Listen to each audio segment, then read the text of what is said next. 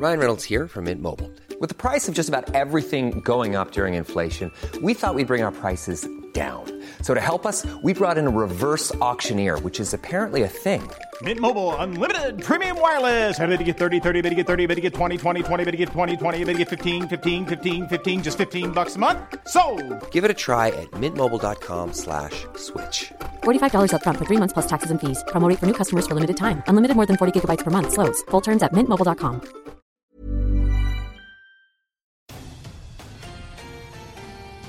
Well, this is Weather Insider for Wednesday, September fourth, the evening edition. Yes, I'm doing a little double duty here today. We had Dean DeVore with us earlier. Now we have uh, Hurricane Chief Hurricane Forecaster Dan Kottlowski. Dorian continues its move to the north-northwest.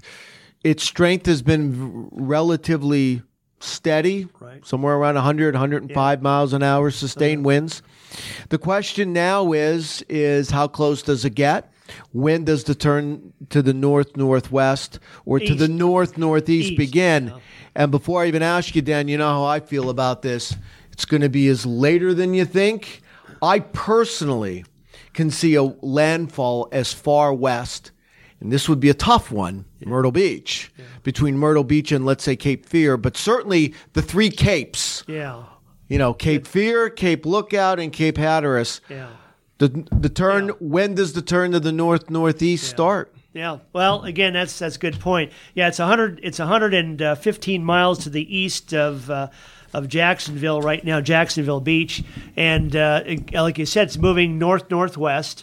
Uh, there's an upper-level trough that's uh, producing some pretty good thunderstorms over the east. We got a tornado. What do we got? A, a severe, severe thunderstorm, thunderstorm watch. watch. Yeah. So we and got that's a, the first yeah. piece. Yeah. Yeah, exactly. So we've yeah. got a, a, a strong enough upper-level trough that's that's dipping down. The flow should back a little bit more to the southwest tonight. And that should turn the storm more to the northeast over over the next uh, several hours here. But you're right. Um, You know, the Carolina coast, the problem is it sticks out like yeah. a sore thumb. You know, Boy, so. you get how many times in your in your thirty-some year career, if we forty-two. talking forty-year, I'm thirty, yeah. and I'm the young guy. Yeah. In fact, I started my career at AccuWeather today back in nineteen ninety, September fourth, nineteen ninety. And by the way, one of my first trainers was Mister Dan Kottlowski. He trained me as well. But Dan, I mean, that southeastern coast of North Carolina yeah. is just a magnet yeah. for her. Well, oh, all yeah. of the East Coast yeah, of exactly. North Carolina. Yeah. So the idea is it's it is going to, we do expect it to turn. It's going to come within about fifty, sixty miles of Savannah uh, later tonight for early t- or early tomorrow morning. And then it's going to pass Charleston about uh, fifty miles.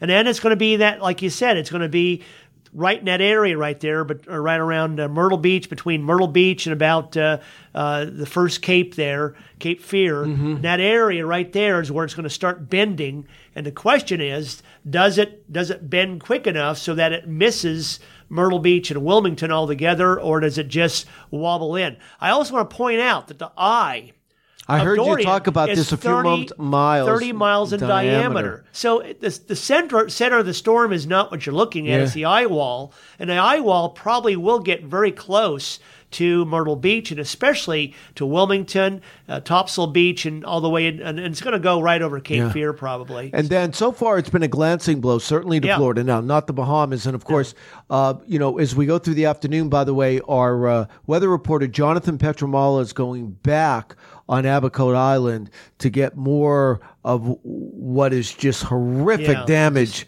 Yeah. Uh, but it's been a glancing blow to the Georgia, North, and, and Florida coast, but the full fury of this appears to be the South Carolina from what Charleston on north, and then I mean, I mean, when you say the full, full fury, fury, I'd say the worst conditions. The, yeah, exactly. I think yeah. as you go up the coast, especially, it gets a little. And the thing about Charleston and uh, between Charleston and Myrtle Beach, you have a lot of inlets mm-hmm. through that area. They're very prone to uh, to uh, storm surge in that general area. In fact, if you ever if you ever been to Folly Beach, you know, off the coast of Charleston, you on low tide, you can literally walk a mile wow. into the ocean almost, mm-hmm. you know. So So, but my my point is, is those areas are very prone to a storm surge. And even though this is not a Cat five, it's still big enough. It will bring a pretty good storm surge into those areas, those inlet areas to there, probably at least four to eight foot uh, storm surge. Bring the waves on top of that, and you've got a lot of inundation along the Carolina coast, you know, from, from uh, just uh,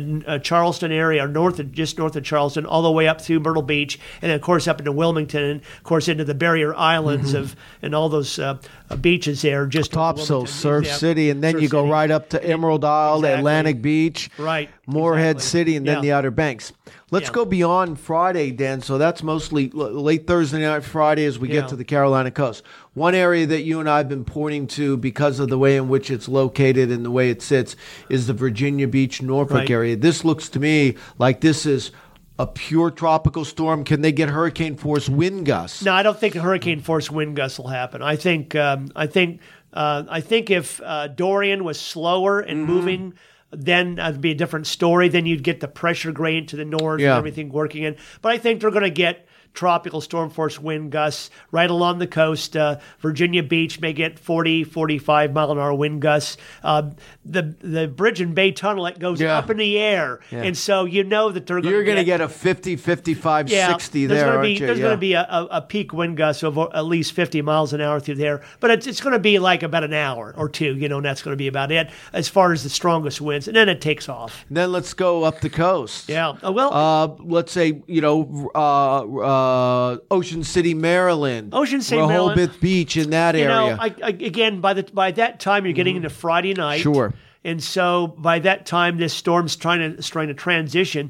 You look at the mileage; it's going to be over two hundred miles away from those places, in specifically. So I don't think I think the wave action is going to be a big story. Sure. So again, a rough surf along the coast there, uh, from you know Cape May all the way up through uh, through Atlantic City and, and all the way up through the coastal sections of uh, of, uh, of of New Jersey, and then Montauk Point sticks out a little mm-hmm. bit more.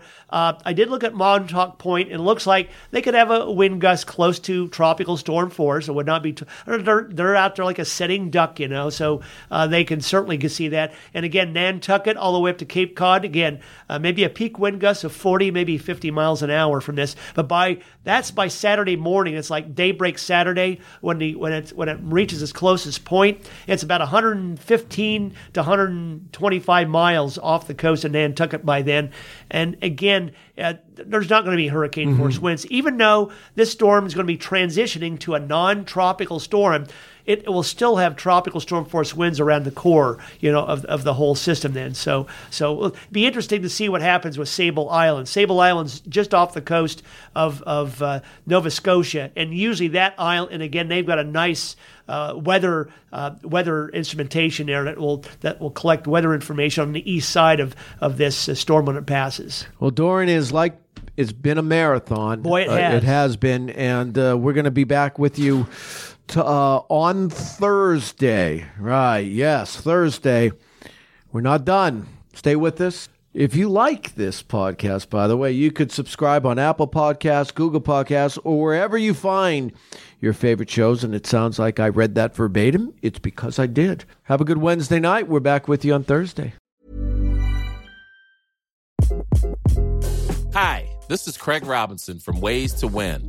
And support for this podcast comes from Invesco Q Q Q. The future isn't scary. Not realizing its potential, however, could be. Just like on the recruiting trail, I've seen potential come in many forms as a coach. Learn more at Invesco.com slash QQQ. Let's rethink possibility. Invesco Distributors, Incorporated